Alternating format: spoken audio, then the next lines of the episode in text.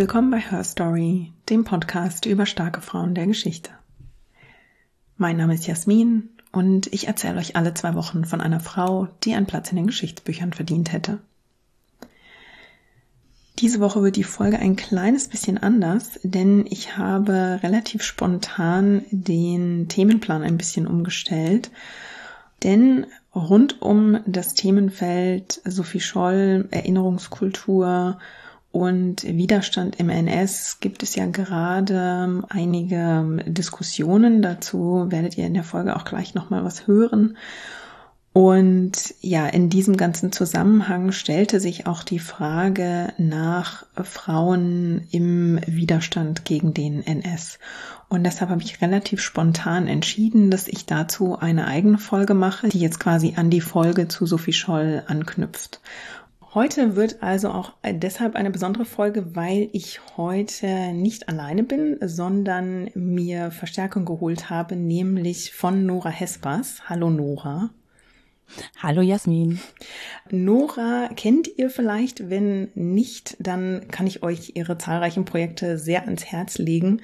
Also ähm, Nora ist Sportjournalistin und Nora macht in ihrer Freizeit ganz, ganz wichtige Arbeit, nämlich sie hat den Blog und den Podcast Die Anachronistin in der sie sich mit der Geschichte ihres Großvaters auseinandersetzt, ähm, der Widerstandskämpfer in der NS-Zeit war und sie hat jetzt dazu gerade auch ein Buch geschrieben. Das heißt, Nora, magst du es einmal direkt selbst sagen, wie es ja. heißt?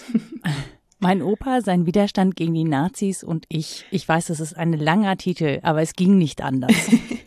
ähm, also bei mir, ähm, ich, ich warte gerade, ich starre schon immer auf meine Haustür, weil laut Tracking kommt mein Exemplar am Montag an.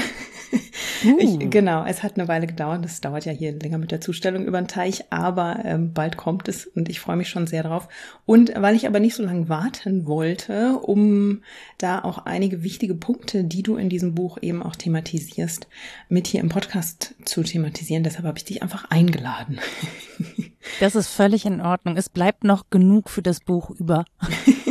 genau. Also die, der, der Grund, weshalb ich heute so ein bisschen umgestellt habe und quasi so eine Art Sonderfolge mache, ist der, dass ich ja in der vergangenen Folge Sophie Scholl vorgestellt habe.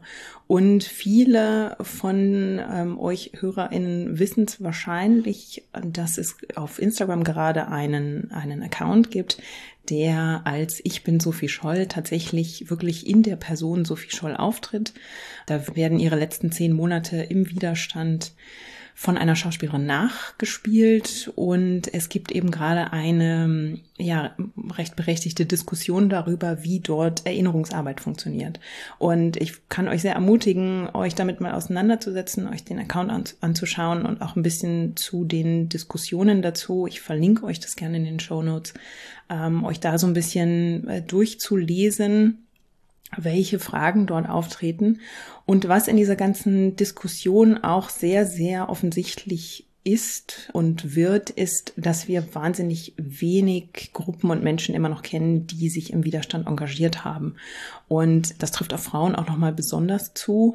Und genau aus diesem Grund habe ich gedacht, eigentlich macht es total Sinn, da jetzt wirklich mal ein Schlaglicht drauf zu werfen und zu sagen, ähm, es gab eben nicht nur Sophie Scholl. Das soll von Sophie Scholls Rolle gar nichts wegnehmen, sondern einfach nur aufzeigen, dass wir, wenn man mal ganz ehrlich ist, wahnsinnig viele blinde Flecken haben in unserer Erinnerung. Und Wie ich gelernt habe, sind es tote Winkel. Oh. Wegen der blinden Flecken, die, Ach, ja, das habe ich aber auch erst in einem meiner letzten Podcasts gelernt, dass das ableistisch ist. Deswegen, ich gebe das einfach weiter, nachdem ich da korrigiert worden bin. So gebe ich mein Wissen, das ich jetzt äh, schmerzhaft erworben habe, an dich weiter. Finde ich gut. Ich, äh, ich finde es auch gut, dass das gerade on air passiert. Dann wird es nicht nur mir bewusst, sondern uns allen. Insofern lieben Dank dafür. Also, was ich in diesem Themenkomplex mal gemacht habe, ist, ich habe grundsätzlich mal überlegt, warum ist das eigentlich so? Warum warum sind uns relativ wenig Namen bekannt? Und also wenn man da ein bisschen liest, ähm, ich verlinke euch da auch einige Sachen, dann gibt es tatsächlich mehrere Punkte, die dazu beigetragen haben, dass wir heute eine recht eben eingeengte Erinnerung eigentlich haben. Und dazu gehört natürlich, dass Frauen in der Geschichte generell ja schon etwas weniger sichtbar sind. Dazu gehört aber auch zum Beispiel, dass Widerstand ähm, eingangs oft nur als Widerstand begriffen wurde, wenn er quasi mit Waffen geleistet wurde. Das hat sich dann ein bisschen, ein bisschen aufgelöst später. Dann hat man natürlich auch oft auf organisierte Gruppen geschaut, also die Gruppe um den 20. Juli. Und deswegen kennen wir zum Beispiel Einzelpersonen wie Georg Elsner, ähm, sind uns eigentlich erst viel später in der, in der öffentlichen Wahrnehmung so quasi aufs Radar gekommen. Und dann, das finde ich auch äh, sehr spannend und äh, sehr ähm, problematisch auch, es ist tatsächlich in der Erinnerungsarbeit nach dem Krieg ähm, sind auch bestimmte Vorurteile einfach irgendwie weitergeschrieben worden. Also es gab zum Beispiel das Vorurteil gegenüber ähm, jüdischen BürgerInnen, dass die sich quasi wie die, ähm, ich zitiere hier mal, wie die Lämmer zur Schlachtbank haben führen lassen und sich quasi mhm. gar nicht genügend gewehrt hätten.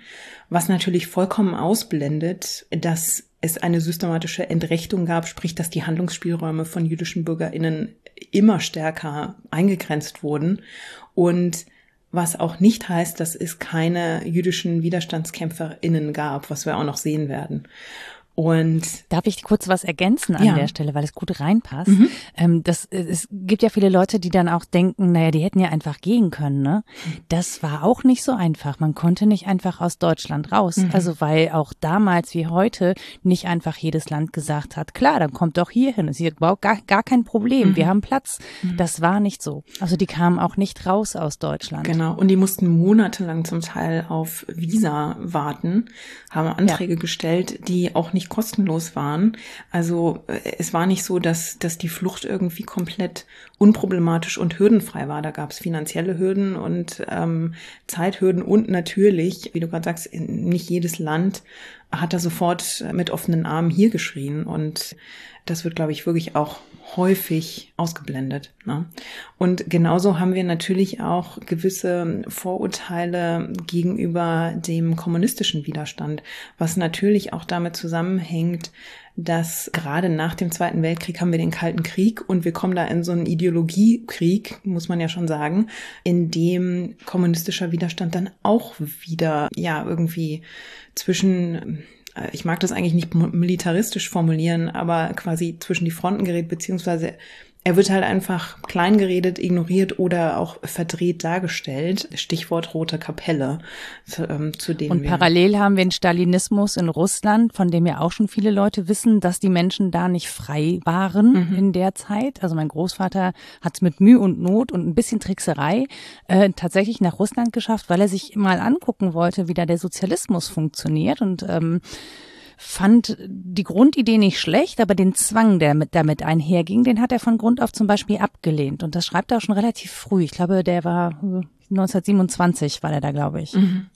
Das passiert, glaube ich, auch häufiger, dass in Deutschland diese kommunistischen Ideen damals erstmal auf, auf ähm, fruchtbaren Boden fallen und da, da werden auch, da entstehen sehr viele gute Gedanken und man stößt häufiger auf Geschichten, in denen ähm, Kommunisten dann nach Russland reisen, sich das vor Ort anschauen und so wie es dort gelebt wird, dann nicht so überzeugend finden. Also ähm, mhm. das finde ich an und für sich auch einfach einen sehr spannenden Punkt, der glaube ich auch oft ähm, untergeht.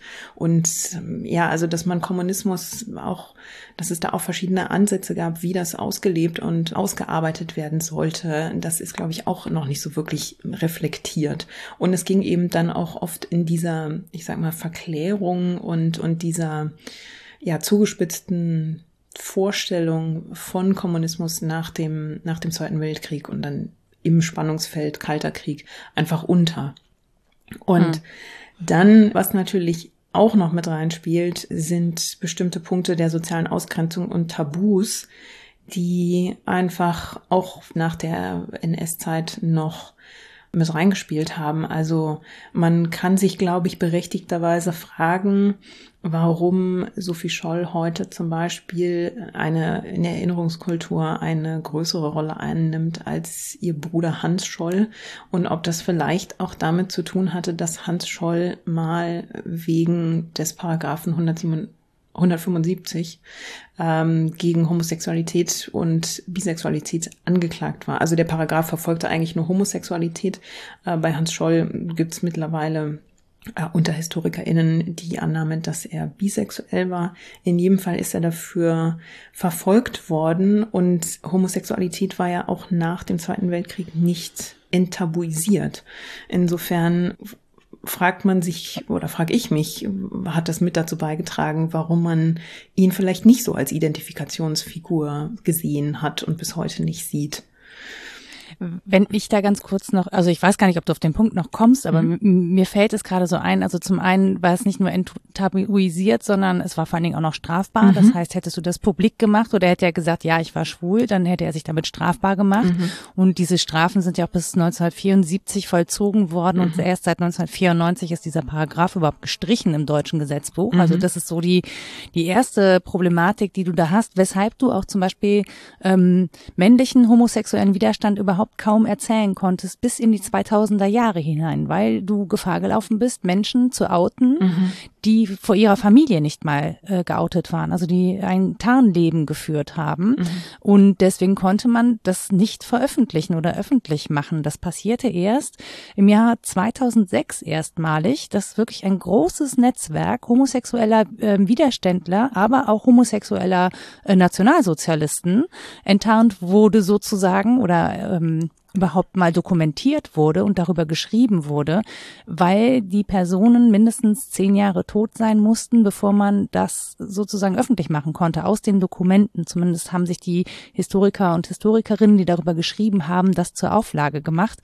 Ähm, und das ist nie in größerem Rahmen, soweit ich weiß, bekannt geworden. Mhm. Und ich habe es halt durch Zufall entdeckt, aber das ist natürlich auch eine Komponente, die ein Motiv für Widerstand liefert, die wir aber gar nicht miterzählen können. Also wenn ich als homosexueller Mann verkauft, äh, verkauft, verfolgt werde, ähm, habe ich natürlich ein Motiv, Widerstand zu leisten. Mhm. Das kann ich aber natürlich nicht erzählen, mhm. solange Homosexualität strafbar ist. Zumindest angewendet bei Männern. Mhm. Und ähm, dann muss man dazu sagen, dass es ja auch ein wirklich sehr striktes heteronormatives Weltbild gab im Nationalsozialismus, das den Nationalsozialismus lange überlebt hat.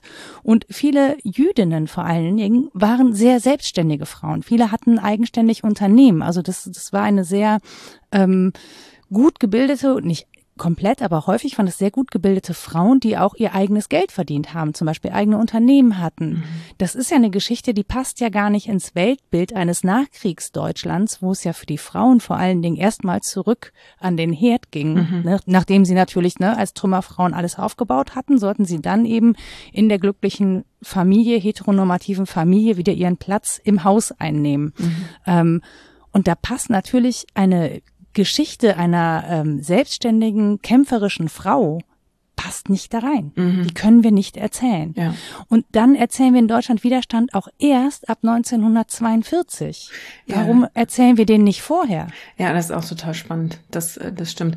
Und was ich zum Punkt Ausgrenzung, Tabus, ähm, solche, solche Bereiche auch noch ergänzen wollte, ist, dass wir ja teilweise auch, und es ist ja beim Paragraphen 175 auch so, wir haben eine Fortschreibung von Recht, das unter den Nazis, also der Paragraph 175 ist älter, der ist ja schon 1871 ähm, in Kraft getreten und ist dann eben mhm. unter den Nazis extrem verschärft worden, mit dem Ziel, damit systematisch zu verfolgen, ist aber mhm. eben nach dem Krieg nicht abgeschafft worden. Und dieser ganze Komplex Rechtschreibung, ähm, äh, Rechtschreibung, ja genau, äh, beim Duden, ähm, Rechtsprechung. Fortschreibung? Genau, die Fortschreibung des, des Rechts und Rechtsprechung und wie weit ja auch zum Teil der, der Rechtssektor noch von Leuten durchsetzt war, die unter den Nazis in Anführungsstrichen Recht gesprochen haben und weiterhin dann diesen, diese Profession ausüben konnten.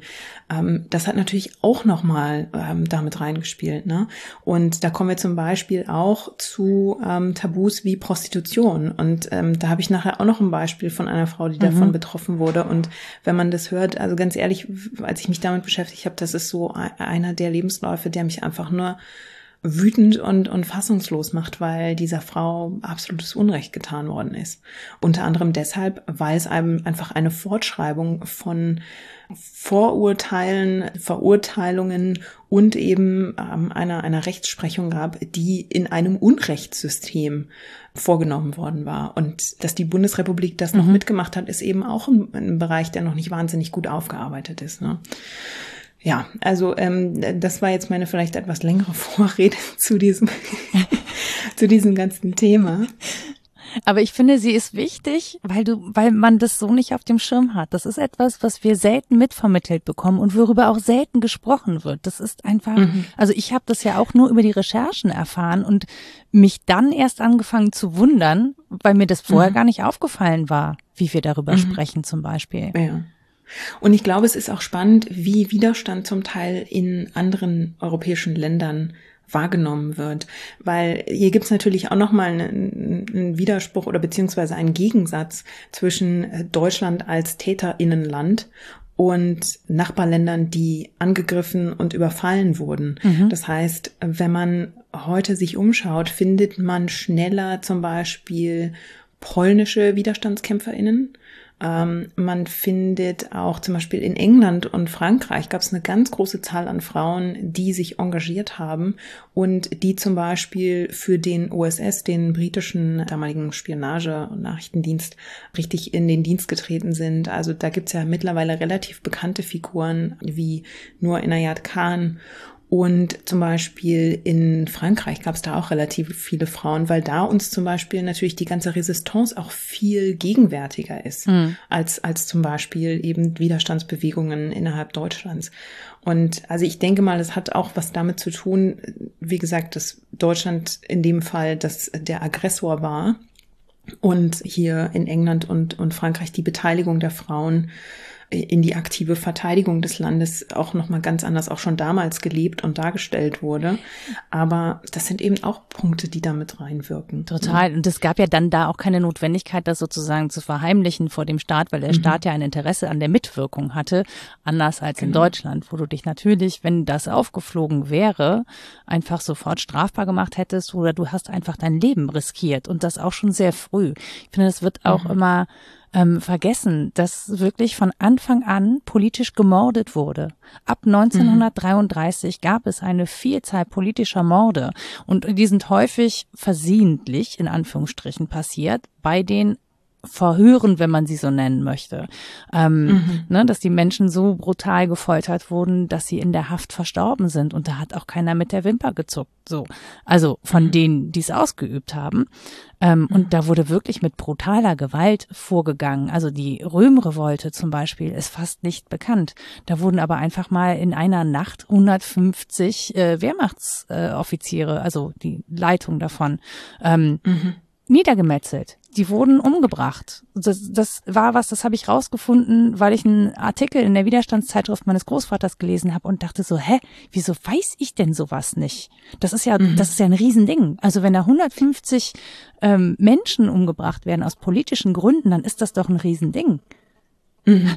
Die ging mir jetzt auch als erstes mit durch den Kopf. Ich glaube, die ist mittlerweile ein bisschen präsenter. Die hat doch auch so, ein, so eine Bezeichnung, bei der ich auch so ein bisschen Zucker heißt, die nicht die Nacht der langen Messer. Die Nacht der langen Messer heißt sie genau. Und man, die, die Nazis haben sie Röhmputsch genannt, weil sie einen, mhm. also angeblich sie, hätte Röhm einen Putsch genau. versucht. Das ist aber nicht wahr das ist ein vorgeschobener Grund gewesen, um ja. Römer aus dem Weg zu räumen. Ja. Und wenn ich mich nicht irre, gab es da auch eine, ähm, eine Komponente, da, gar, da spielte auch Homosexualität mhm. ein, ein, Stück weit mit rein. Mhm. Und das war ja, warte mal, in welchem Jahr war das? Das war ja relativ früh. Das war ich 34. 34 war das schon. Ich hatte es jetzt irgendwie auf 36 verortet, siehst du? Und, und genau das, als du nämlich sagtest, das haben die Leute nicht so auf dem Schirm, dass das schon ab 33 passiert, dann dachte ich, Moment, das ist doch sogar innerhalb der Diktatur mit, mit dieser Ermordung von Röhm und eben den, den weiteren hochrangigen Mittätern, muss man ja sagen, ja. schon wahnsinnig früh passiert. Also sprich, wenn es am eigenen innerhalb des Systems möglich ist, dann ist es für mich eigentlich relativ logisch zu sagen, dann war es auch außerhalb des Systems. Das waren übrigens die Führungskräfte der SA, nicht der Wehrmacht. Das muss man ja auseinanderhalten. Ich, ich kann diese ganzen Vereinigungen immer nicht so auseinanderhalten, weil es für mich alles, die tragen für mich alle das Label Nazis. Ich weiß, dass das nicht äh, historisch korrekt ja, ist, ja. aber es ist einfach schwierig, wenn man gar keine militärischen Blick hat sozusagen, das für mhm. mich auseinanderzuhalten.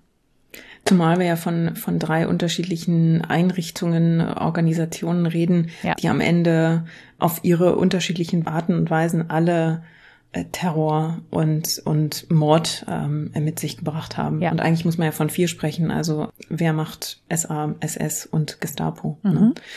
Also ja, das war jetzt eine kleine Nebentangente, auf, auf die wir abgedriftet sind. Ich habe das Gefühl, es könnte uns heute noch häufiger passieren.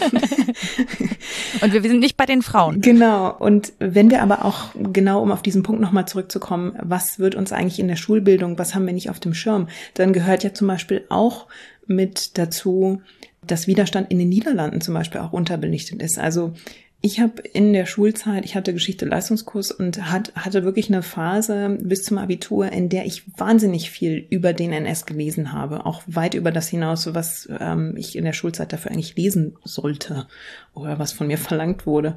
Und ich kann mich trotzdem nicht dran erinnern, dass ich in dieser Zeit vom Februarstreik 1941 gelesen habe, bei dem sich wenn die Zahlen stimmen, bis zu 50.000 NiederländerInnen gegen die Massendeportation von jüdischen MitbürgerInnen protestiert und erhoben haben. Und das mhm. ist, die sind in Teilen regelrecht niedergeschossen worden. Also dieser Protest wurde niedergeschlagen. Aber das ist halt auch ein, ein Punkt, der mir bis vor kurzem trotzdem nicht bekannt war, weil der eben. Hast du von den Wuppertaler Gewerkschaftsprozessen jemals gehört? Ähm, ja, weil du sie mal erwähnt hast. Ja. Das ist Aber das so war, ein, das war ein, ja, das war ein Massenprozess gegen 600 Gewerkschafterinnen und Gewerkschafter, ArbeiterInnen aus Wuppertal, von dem wir, das war 1934, von dem wissen wir nichts, aber der ist von Intellektuellen aus den Niederlanden öffentlich kritisiert worden. Also die haben sozusagen im Englischen würde man sagen Take Action. Also die ähm, haben sich dafür eingesetzt, um für das, also um gegen das Unrecht zu protestieren mit einem offenen Brief aus den Niederlanden. So für die äh, Arbeiterinnen und Arbeiter in Wuppertal. Mhm. Das finde ich hochspannend, dass es diese Connection gab. Ja, und vor allem, wie wenig sie bekannt ist. Aber wenn ich mich nicht irre, hat die liebe Katharina Thoms, ne? Hat die dazu nicht eine. Nee, das war noch was anderes. Das war nämlich der Mössinger Generalstreik und der war, war tatsächlich nach der Machtübernahme Hitlers. Und die Mössinger, die das gemacht haben, waren nämlich auch Kommunisten und ArbeiterInnen vor allen Dingen. Und die dachten mit ihrem Generalstreik, dass in ganz Deutschland die Leute auf die Straße gehen, um gegen dieses Unrecht zu protestieren. Mhm. Und waren ganz alleine. Das ist so eine bittere Nummer. Das Ding wurde auch brutal niedergeschlagen. Und welches Jahr war das? Weißt du das? Das war direkt äh, 33. War auch ja. 33. Und ja, ja. und ja, ich möchte, ich würde jetzt auf die Tischplatte hauen, wenn es dann nicht im Mikro scheppern würde. Aber während wir hier gerade diese ganzen Dinge rauswerfen, sage ich, glaube ich, nochmal, ich werde das in die in die Shownotes packen, die Links dazu damit man da auch noch ein bisschen weiterlesen kann. Und vielleicht macht es jetzt nach unserer halbstündigen, knapp halbstündigen Vorrede Sinn, auch in ein paar Beispiele wirklich tiefer einzusteigen. Und da gibt's ja eine Figur, die bei dir im Buch, ähm, eine Frau, die bei dir im Buch auch mehrmals Erwähnung findet, über die du ja auch schon in die Anachronistin mal gesprochen hast, nämlich Selma Meyer. Ne? Magst du zu Selma Meyer mal ein bisschen erzählen? Das eigentlich müsste man zu Selma Meyer sehr lang erzählen. Ich weiß nur nicht genug über sie. Ja, weil das äh, leider in meiner Geschichte natürlich ein Nebenstrang ist, mhm. aber es, äh, ein Nebenstrang, der mich einfach extrem berührt, weil ähm, Selma Meyer hat entschieden dazu beigetragen, dass es überhaupt diese Widerstandszeitschrift gab, die mein Großvater zusammen mit ähm, Hans Ebeling, genannt Plato, ähm, herausgegeben hat, also verantwortlich als Redaktionsleiter und Redaktionsführer und mit Artikeln bestückt hat und so. Und Selma Meyer ist geboren am 6. Juli 1890 in Amsterdam, hat an einem Zweig was mit der Philips-Familie zu tun, also Philips Glühlampen, Gedöns, ne, Elektro heute. Mhm. Ähm, ist also in wirklich guten Kreisen geboren, hat eine sehr gute Ausbildung, spricht mehrere Sprachen und die hat zusammen mit ihrer ja, man weiß es nicht so genau, ne? Freundin, aber die hat mit ihr zusammen gewohnt, Annette Monasch, ein ähm, Schreibbüro gehabt. Das mhm. heißt, da waren über 40 Schreibkräfte, weiblich vor allen Dingen, angestellt und die konnte man sozusagen ausleihen an Unternehmen. Das klingt ein bisschen nach Zeitarbeitsfirma, finde ich. Ne? Also die hat mhm. sozusagen die Schreibkräfte und wenn deine Sekretärin in Urlaub ist, dann rufst du beim äh, Holland Typing Office an, beim HTO und besorgst dir dann sozusagen übergangsweise eine Schreibkraft. Aber die haben auch andere Schreibarbeiten erledigt war halt Vorfaxzeit, ne? wenn man da große Korrespondenz hatte, dann musste man die irgendwie auch auslagern im Zweifel.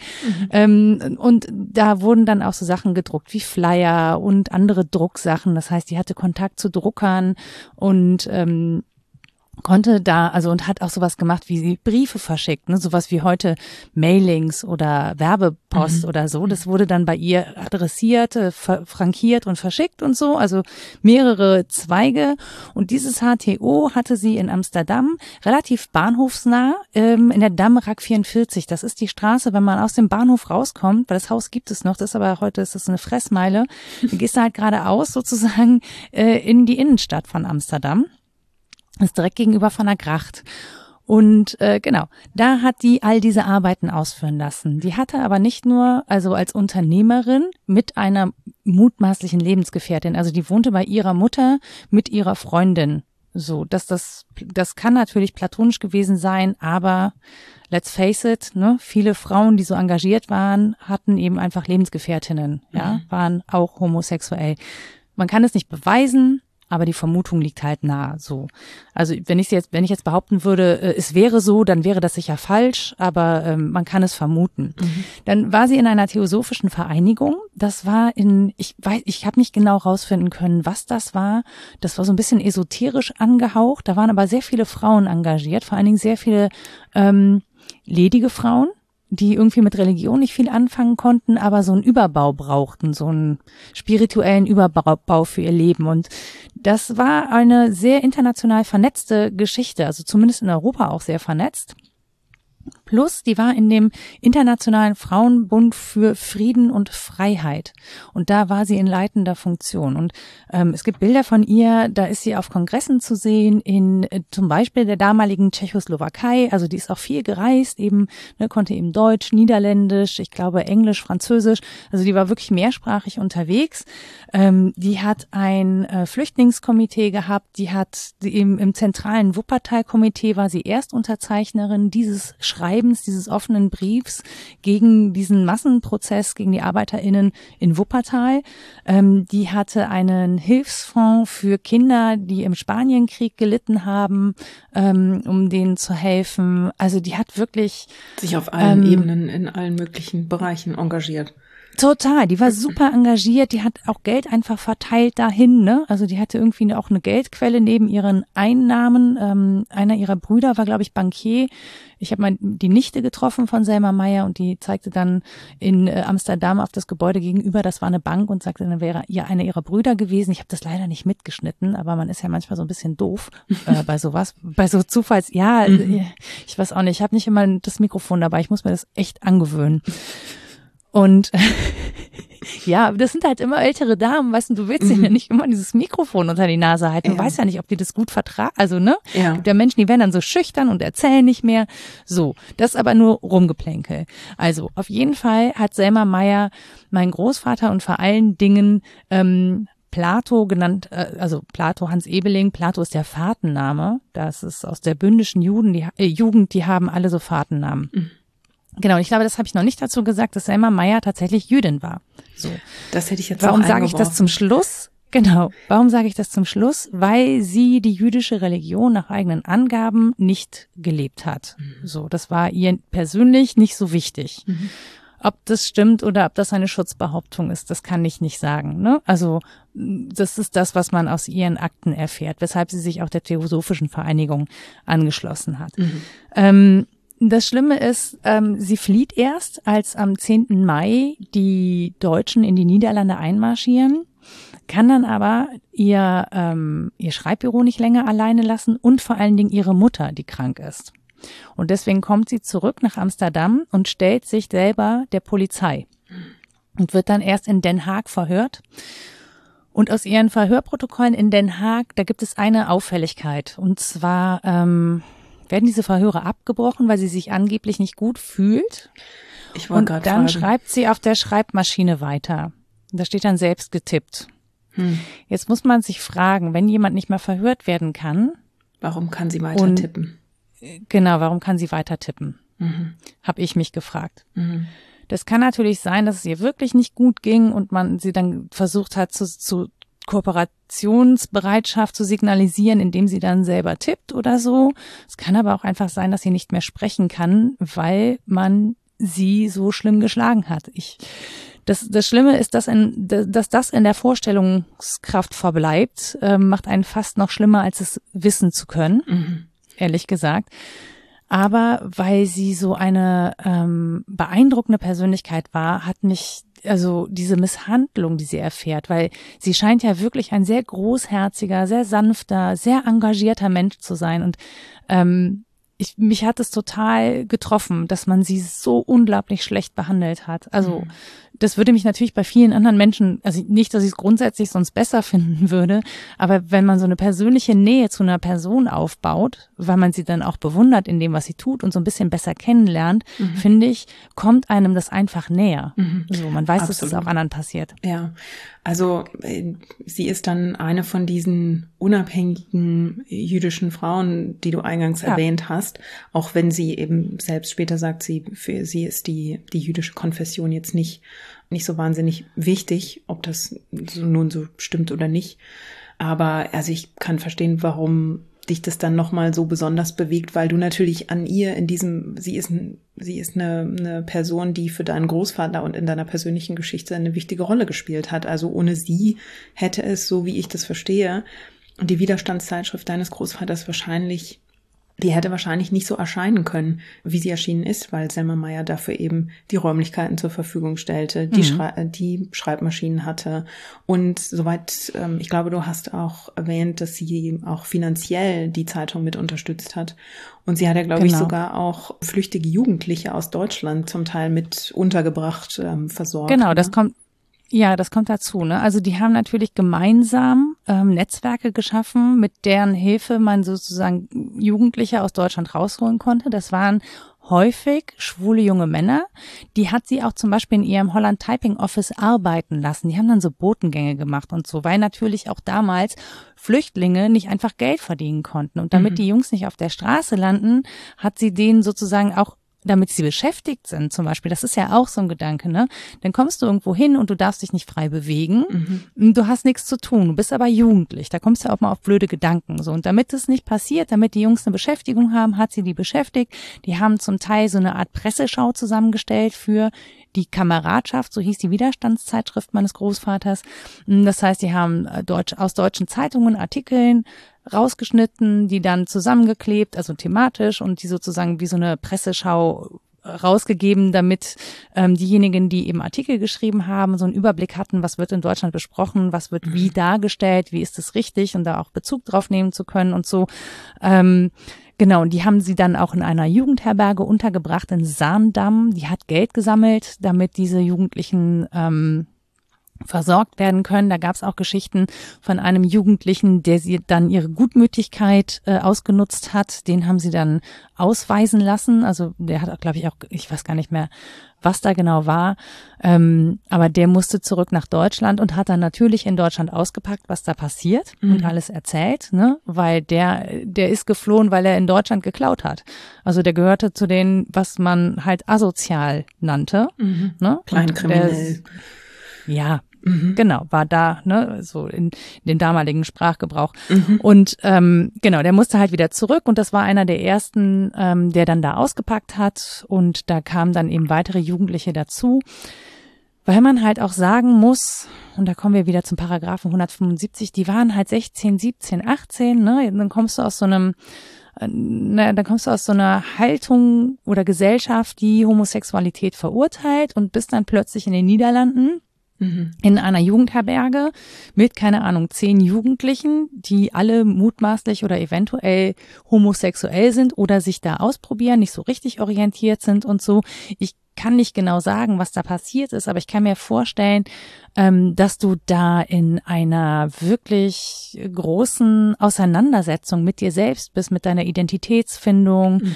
Ähm, dann sind da auch ältere Männer dabei, das darf man auch nicht vergessen. Ne? So, dann, dann bilden sich da so Liaisons, dann fällt einem auf, okay, das ist doch nicht so gut. Du bist aber in so einem Abhängigkeitsverhältnis. Also ähm, mhm das sind alles Dinge, über die kann ich nicht schreiben, natürlich. Die, ähm, das versuche ich nur mir vorzustellen im Sinne von, ich möchte gerne nachvollziehen, warum die wieder zurückgehen und warum sie dann zur Gestapo gehen, um das zu erzählen und was die bewegt, ne? Und in welchen Zwängen die auch sind. Weil ich finde, das sehr deutlich zeigt, welches Leid dieser Paragraph 175 einfach verursacht bei jungen Menschen, aber natürlich auch bei älteren Menschen, nur weil sie sich zum gleichen Geschlecht hingezogen fühlen. Mhm. Das ist ja, das ist ja, das steht ja in keinem Verhältnis, ehrlich gesagt, dass man deswegen so eine, so leiden muss mhm. als junger Mensch, ne, oder auch seine Heimat verlassen muss. Das ist einfach, ähm, ich finde es einfach, ich persönlich finde das unmöglich, mhm. dass so was Menschen zugemutet wird. So.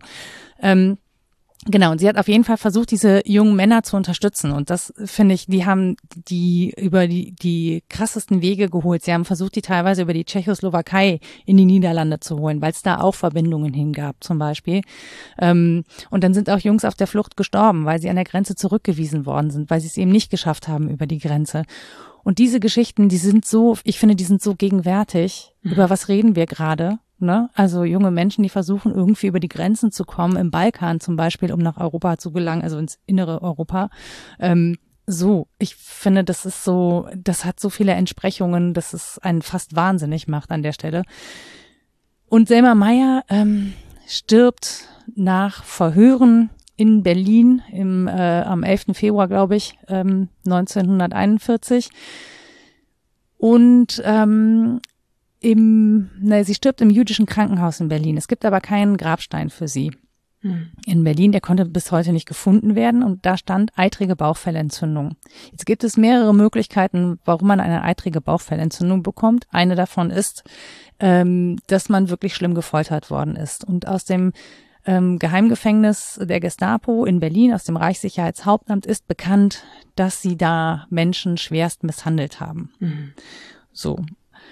Genau, deswegen, dass sie eine chronische Erkrankung hatte, möglicherweise. Sie schreibt auch in all ihren Briefen natürlich nicht von Misshandlungen, sondern von einer chronischen Erkrankung an ihre Mutter zum Beispiel. Ne? Ähm, aber auch diese Briefe werden natürlich gegengelesen. Sie kann da gar nicht schreiben, dass ihr was Schlimmes passiert. Mhm. Also es sei denn, die hat einen Geheimcode mit ihrer Mutter, den wir nicht kennen.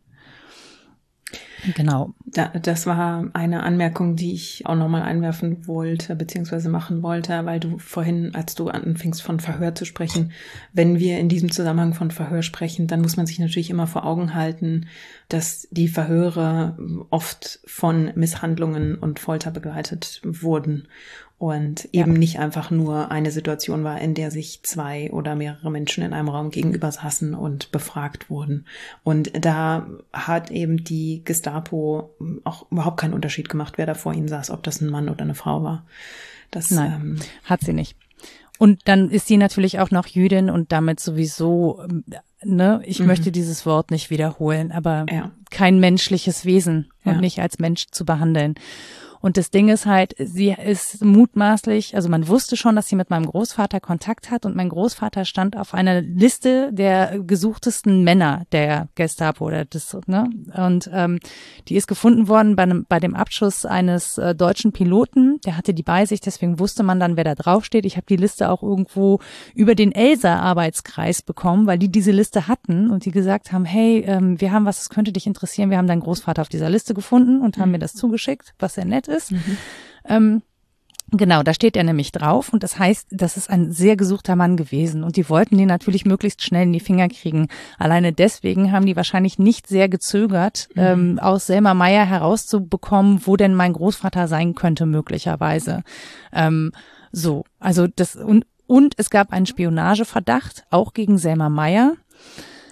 Das heißt, das ist wirklich, also da kommen ganz, ganz viele Sachen zusammen. Mhm. Und diesen Spionageverdacht kann ich nicht erhärten, aber ich weiß, dass sie mit den betreffenden Personen in Kontakt stand. Also sie hatte sowohl Kontakt zu ähm, einem Journalisten, Dr. Markus von Blankenstein, andere sehr spannende Geschichte, klammern wir jetzt einfach mal aus, aber das war der Mann, der die Geheimdienstkontakte hatte. Mhm. Und dann gab es zwei äh, britische Geheimdienstoffiziere, sehr hochrangig, die ähm, beim äh, Venlo-Zwischenfall festgenommen worden sind und die Hitler als Pfand genommen hat für sich, um den England den Krieg zu erklären.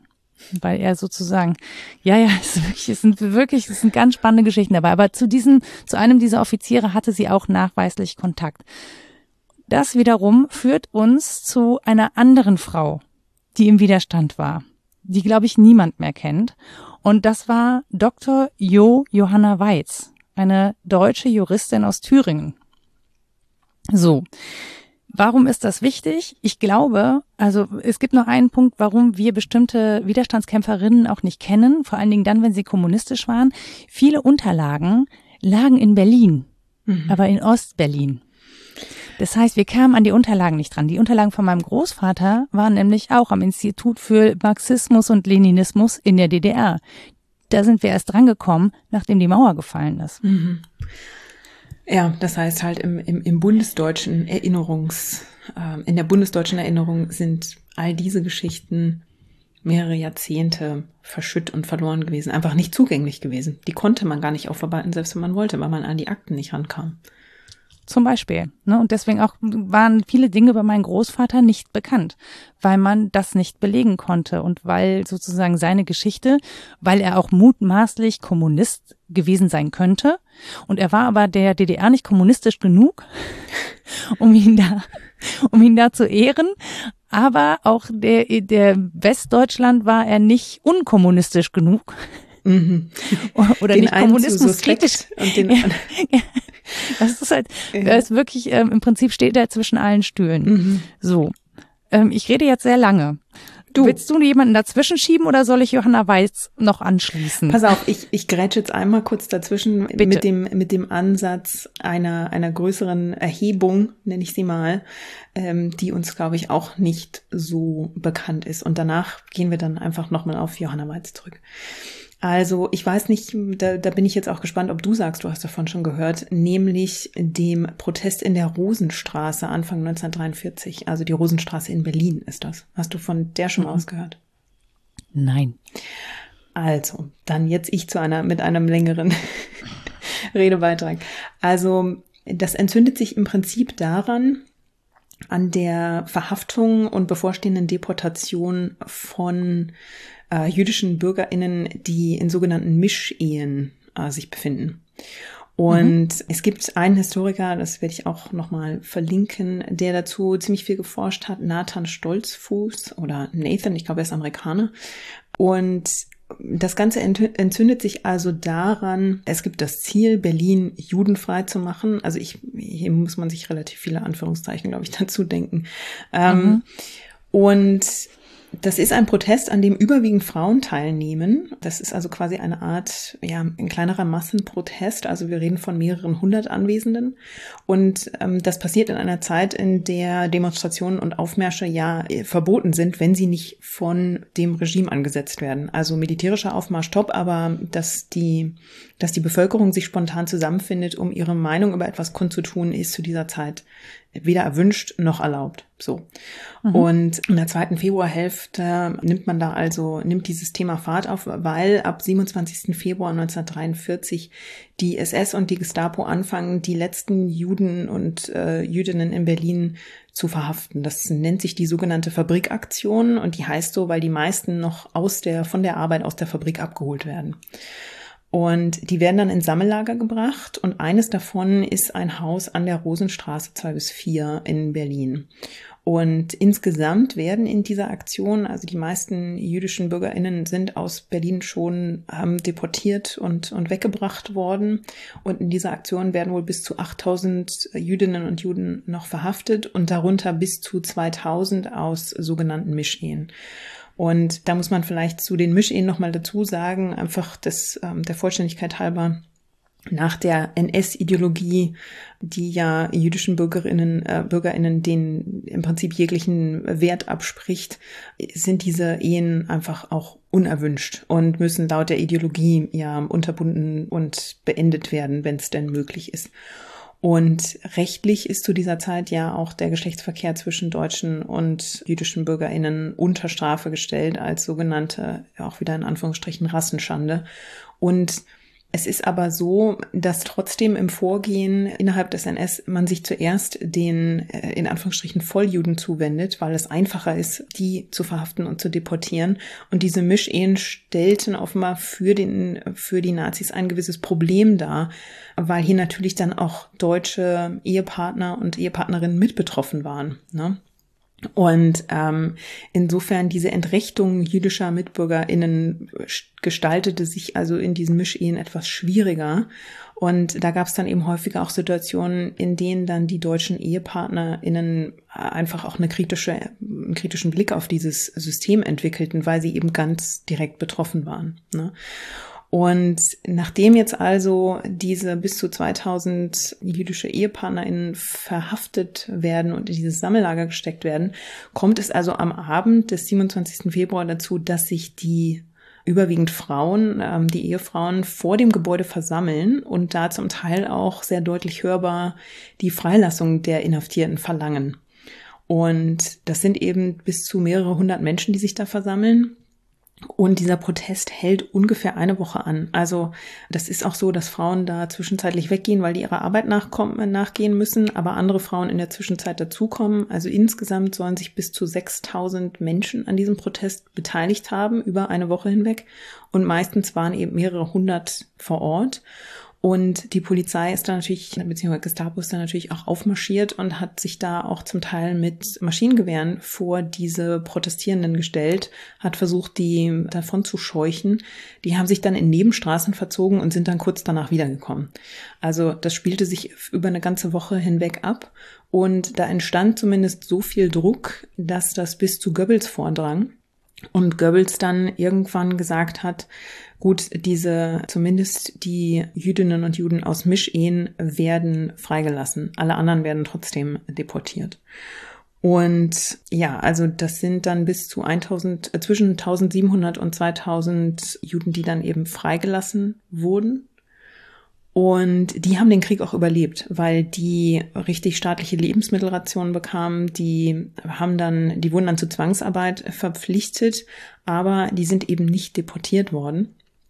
Und das ist halt eben auch deshalb spannend, weil dieser Protest unter HistorikerInnen heute ein Stück weit ähm, ja umstritten ist, also die, die Würdigung dieses Protests.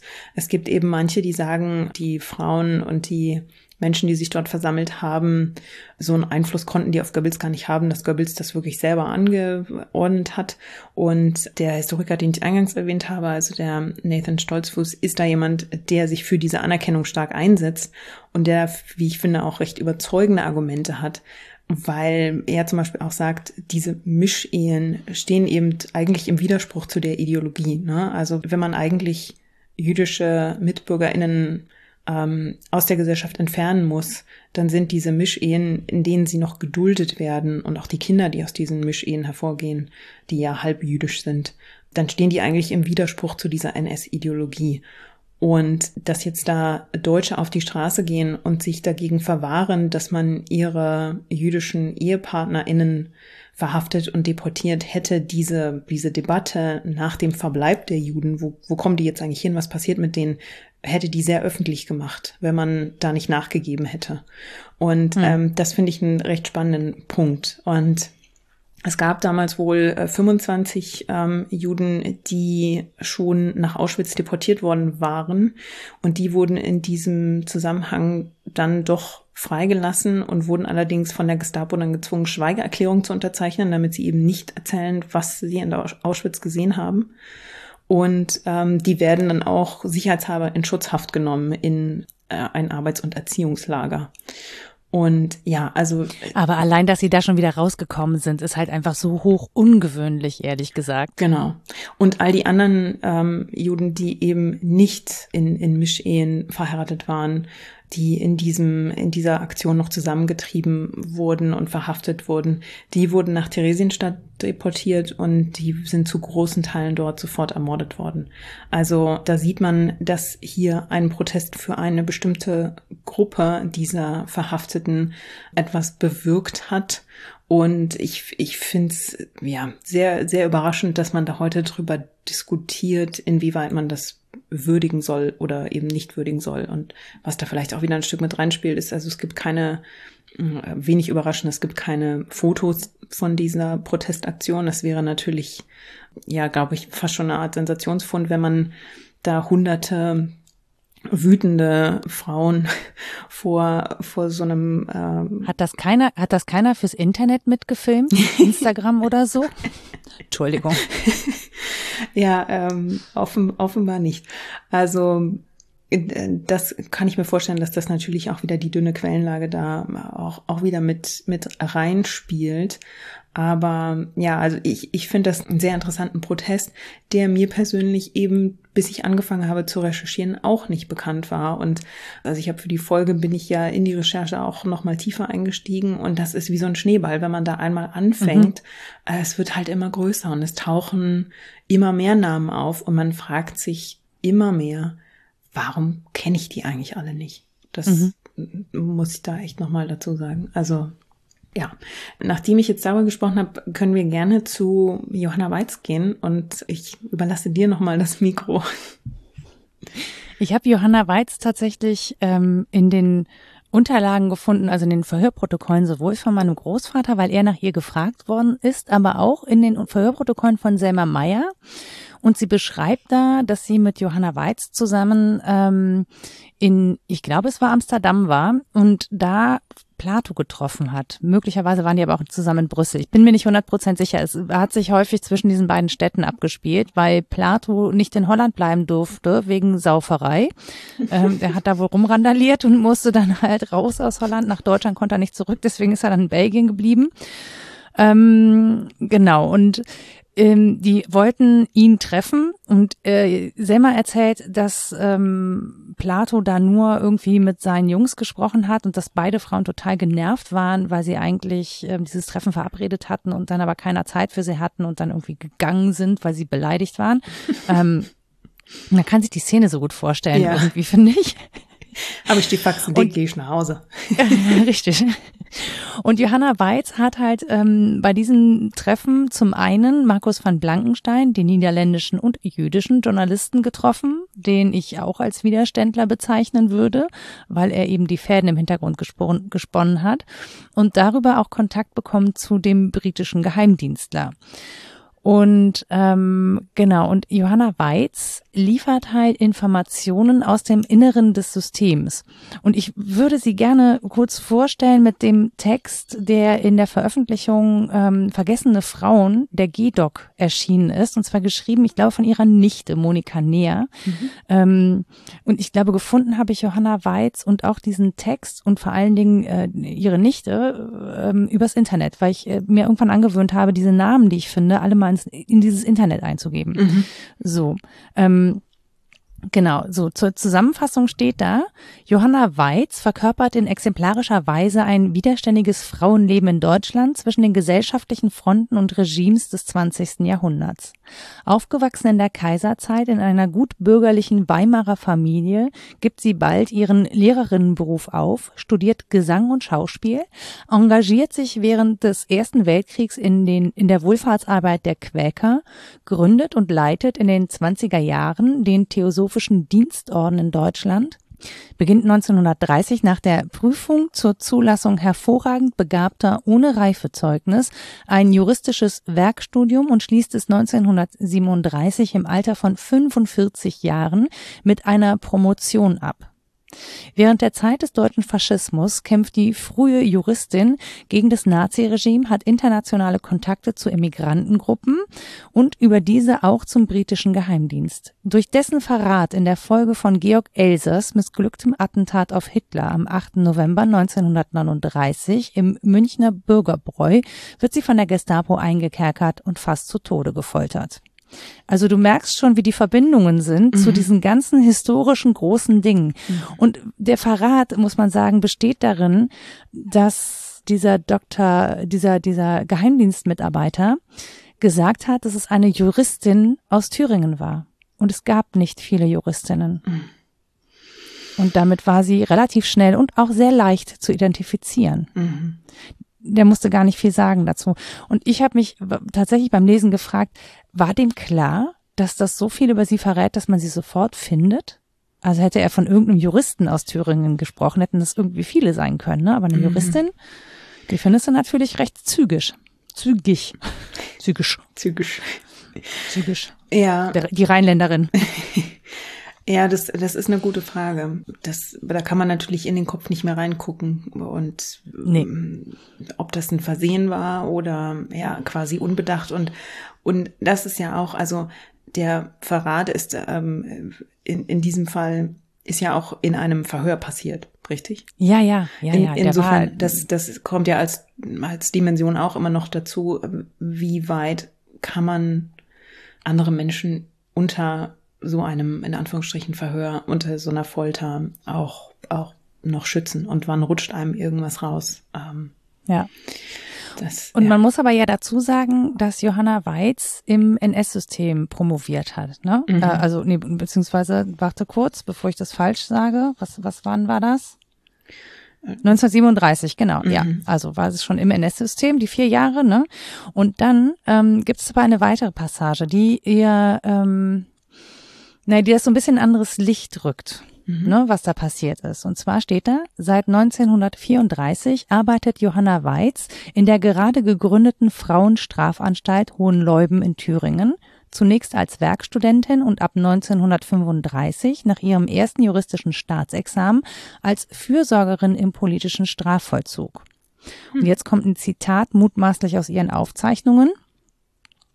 Natürlich habe ich den gesamten Strafvollzug einschließlich Jugendgefängnis in allen, auch den Verwaltungsteilen aufs genaueste praktisch kennengelernt. In diesen vier Jahren wurde ich bis auf den Grund meines Wesens politisch, da die Anstalt einen sehr hohen Prozentsatz politischer Häftlinge hatte und ich vielfache Einblicke in das gesamte Strafvollzugswesen des Reiches sowie seinen Zusammenhang mit der Gestapo bekam. Ich habe in dieser Zeit meine ersten Erfahrungen mit der Gestapo gemacht und bin ein unversöhnlicher Feind der NSDAP geworden, deren Herrschaft dennoch in all diesen Jahren über mein Arbeitsfeld war. Ich geriet zwangsläufig infolge meiner freiheitlichen Weltanschauung und eines vielleicht zu empfindlichen Rechtsgefühls in eine aufreibende illegale Arbeit, über die ich mich besser mündlich aussprechen kann. Erwähnt sei nur, dass ein wesentlicher Punkt dieser Arbeit die Bemühung war, unter dem Schutz meines Amtes so viele Häftlinge wie möglich bei ihrer Entlassung dem Nachhaftzugriff der Gestapo, anschließend sogenannte Schutzhaft in Konzentrationslagern, zu entziehen und ihnen Wege zur neuen Existenz oder ins Ausland zu ebnen. Hier halfen mir alle meine Mitarbeiter im Ausland, die ich in meinen Ferien regelmäßig sah, also auch Selma Meyer. In Urlaubszeiten, die ich immer in kleinen Teilen nahm, hielt ich mich in Holland auf und arbeitete dort mit der Widerstandsbewegung der deutschen und jüdischen Immigranten und Antifaschisten. Alle Erfahrungen und Nachrichten, die einer antifaschistischen Propaganda dienen konnten und die ich aus Beruf und später Parteizugehörigkeit sowie über die Gestapo-Beamten erhielt, verarbeitete ich zu Artikeln und Berichten, die Selma Meyer in die verschiedenen Blätter Hollands und in die USA brachte. So. Wahnsinnig großes äh, Verteilungs- und, und, und Wirkungsfeld. Und, und ja, da kommen sie wieder alle zusammen, ne? Also mit Selma da kommt, Genau. Und diese, diese Johanna Weiz wurde verhaftet. Und jetzt gibt es eine Geschichte von meinem Vater. Der sagte mir an, an unserem zweiten oder dritten Interview Weihnachten 2014, ähm, hat er mir erzählt, ich weiß, wie die zu Tode gekommen ist und meinte Selma Meyer. Und dann sagt er, die gingen nachts in ihre Zellen und haben die Frauen so lange auf den Unterleib geschlagen, dass sie an den inneren Verletzungen zugrunde gingen. Und dann sagt er mir auch, woher er das weiß, nämlich, dass eine Freundin von der Tos Verhagen, Tos Verhagen war die Geliebte und Sekretärin meines Großvaters, also aber freiwillig Sekretärin, nicht angestellt oder so, ne? Die hat für den freiwillig Sachen getippt, um ihn zu unterstützen in seiner Arbeit. Nicht, nicht dass da so ein komisches Sekretärinnen-Ding aufkommt. Mhm. Die konnte einfach Dinge, die mein Opa nicht konnte, dazu gehörte tippen. Also mhm. schnell tippen. Mhm. So. Also die haben sich einfach ergänzt. Auf jeden Fall, Toos Verhagen kannte Johanna Weiz auch. Die muss sie gekannt haben. Über Toos gibt es wenig Aufzeichnungen, aber die kannten sich. So. Und Toos Verhagen erzählt von einer Freundin, die ähm, nach der Haft gelähmt war. Und zwar, weil sie nicht, weil sie immer auf dem Bauch geschlafen hat und nicht auf dem Rücken, so dass man ihr in Anführungsstrichen nur den Rücken zertrümmert hat und aber nicht den Bauch. Diese Freundin mutmaßlich ist eben Johanna Weiz, weil es gibt danach Aufzeichnungen von ihr. Sie wird aus der Haft entlassen. Und sie selber mutmaßt in ihren Aufzeichnungen, dass man sie aus der Haft entlassen hat, weil man nicht wollte, dass sie als Deutsche in der Haft stirbt durch die Folter. Und die ist nach dem Krieg gelähmt an einem Bein. Sie schreibt nämlich von ihrem Bein, das nicht will, und von Magenbluten und inneren Verletzungen. Also und das ist der Grund, warum ich die eitrige Bauchfellentzündung als natürliche Todesursache erstmal ausschließe bei mhm. Selma Meyer. Ja, verständlich. Ja. Und Johanna Weiz überlebt also mehr, also ja. knapp. Und wird auch nie anerkannt, bekommt keine Entschädigung und nichts. Ich, ja, fehlen mir ein bisschen die Worte, muss ich sagen. Ist für sie, glaube ich, auch einfach schwierig gewesen zu beweisen, ne? wenn sie an die Unterlagen nicht rankommt und mit NSDAP zugehörig, also mit Parteizugehörigkeit und so. Mhm. Mir fiel bei dieser Zugehörigkeit und Arbeit im System ähm, fiel mir ähm, Elisabeth Selbert ein, die ja relativ am Anfang, also im Prinzip kurz bevor die Nazis beschließen, dass sie Frauen aus den juristischen Berufen herausdrängen und ähm, als Anwältin nicht mehr zulassen, schafft sie es noch zugelassen zu werden.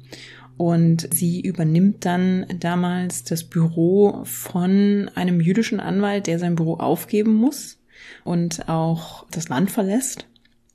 Und äh, während ihrer Tätigkeit in der NS-Zeit hat sie, also sie muss relativ viele von diesen Zwangsscheidungen als Notarin beglaubigen zum Beispiel und sieht es also auch als erste Hand. Und wenn sie vor Gericht ist, das war auch was, was ich erst im Zusammenhang mit der Recherche zu Elisabeth Selbert gelernt habe, was sie gemacht hat, ist, sie hat zum Teil sogar versucht, auf Freiheitsstrafen für Angeklagte hinzuwirken, weil der mit der Freiheitsstrafe in ein, Anführungsstrichen, nur in ein Gefängnis zu kommen, damit waren die Leute sicherer, als wenn sie in so eine, in so eine, in Anführungsstrichen, Schutzhaft genommen wurden, ähm, von der es oft in eben Konzentrationslager weiterging.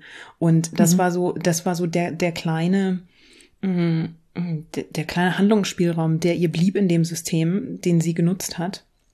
Und ähm, also Elisabeth selber, der Vollständigkeit halber, ist ja nach dem Ende des NS dann auch mit dran beteiligt, ähm, im Parlamentarischen Rat eine von vier Frauen von insgesamt 65 Abgeordneten, die das Grundgesetz formulieren. Und äh, ähm, Elisabeth Selbert ist dann diejenige, der wir den, den Satz verdanken, Männer und Frauen sind gleichberechtigt. Und die mhm. engagiert sich damals auch sehr für zum Beispiel die Einrichtung des Bundesverfassungsgerichts, weil sie sagt, es darf nie wieder passieren, dass der Staat vorschreibt, das hier ist das Gesetz äh, ähm, und, mhm. und es muss einen unabhängigen, eine unabhängige Körperschaft geben, die darüber steht und die auf die der Staat eben keinen Einfluss hat. So, weil sie es eben auch aus erster Hand gesehen hat. Und das ist, glaube ich, beim, muss man, glaube ich, beim Widerstand generell eben auch nochmal mit dazu sagen, mm, dass die Handlungsspielräume sehr, sehr unterschiedlich waren. Ne? Also nicht, nicht jede und jeder konnte beim Widerstand oder wollte beim Widerstand zu Waffen greifen und ähm, gewaltvoll vorgehen. Zum Widerstand gehörten auch Flugblätter, Widerstandszeitschriften oder eben in, in noch viel kleineren Räumen einfach Menschen äh, im, im unmittelbaren eigenen Handlungsspielraum zu schützen und, und diesem System zu entziehen. Ne? Also das ist ja auch ich glaube, das ist auch. Weil das ja wirklich der Knackpunkt ist, ne? Also gerade wo es um die persönlichen Handlungsspielräume geht, äh, sagen ja viele Leute, dass sie da widerständig waren, ne? Also die das waren ja stimmt, das öffnet auch so eine Tür, wo es relativ leicht ist zu sagen, ja, ja, also ich habe halt nie den ich habe nie den Arm gehoben zum Hitlergruß, das war mein Widerstand. Mhm. Also, das ist ich glaube, da gibt es auch mittlerweile Abstufungen, ob man das Widerstand nennt oder Dissent oder also das wird je nach Stufe unter verschiedenen hm, Begriffen zusammengefasst. Ist, glaube ich, an und für sich auch hm, geschichtswissenschaftlich ein etwas ähm, oder, oder generell aus der wissenschaftlichen Perspektive ein etwas hm, komplexeres Feld. Also ich, ich weiß, was du da, was du da ansprichst und, und sehe auch die Gefahr, dass das so ein bisschen die Tür öffnet, dass sich mit bestimmten Argumentationen beinahe jeder zu einem Miniaturwiderstandskämpfer oder Kämpferin erklären könnte. Nee. Also ja, ich finde, ich finde es immer so schwierig. Ne, natürlich kannst du in Systemen überleben, ne, und mhm. nur weil du darin überlebst, heißt es ja nicht, dass du mit dem konform gehst, was da passiert. Das wissen wir aus der DDR, das wissen wir aus mhm. sehr vielen Regimen. Ne, also wenn es anders wäre, wären viele Regime längst gestürzt. Mhm. Ja, wenn Menschen sozusagen ähm, weil sie nicht damit einverstanden sind, alle widerständig wären. Und trotzdem kann man im Kleinen natürlich widerständig sein. Oder ich meine, natürlich haben wir einen sehr, also wir haben viele Freiheiten in Deutschland, ne, aber es gibt ja auch Gesetze. So, und unsere, die, die Freiheit der kleinen Frau und des kleinen Mannes ist zum Beispiel, wenn es dunkel ist und kein Auto kommt, bei Rot über die Straße gehen, ja. So. Wenn uns dabei jemand erwischt, ist das nicht gut, weil dann zahlen wir. Solange uns dabei keiner erwischt, ist das eine Freiheit, die wir uns nehmen können und die auch niemand anderen gefährdet und auch uns in aller Regel nicht gefährdet. Es sei denn, es passiert irgendwas völlig Unwahrscheinliches und Unvorhersehbares, was natürlich dein ganzes Leben lang immer passieren kann, so, ne? Ähm, aber natürlich können Menschen überleben und können auch sich in diesen Regimen Freiheiten irgendwie rausnehmen. Das wissen wir von diesen ganzen Sachen, die es ähm, auch in den sozialistischen Regimen unter der Ladentheke gab, von dem ganzen Schwarzmarkt, der passiert und so. Ne, mhm. ist natürlich finden Menschen Möglichkeiten, auch ihre Freiheiten zu leben. Ja, das ist, glaube ich, nicht der Punkt des Widerstands, sondern ich glaube, die Frage ist wirklich. Ähm, was tut man im Engagement mhm. gegen die, die Herrschaftsverhältnisse? Mhm. Und ich glaube, da kippt es halt. Mhm. Also wenn du die Herrschaftsverhältnisse direkt kritisierst und angreifst, dann hat es nochmal was anderes.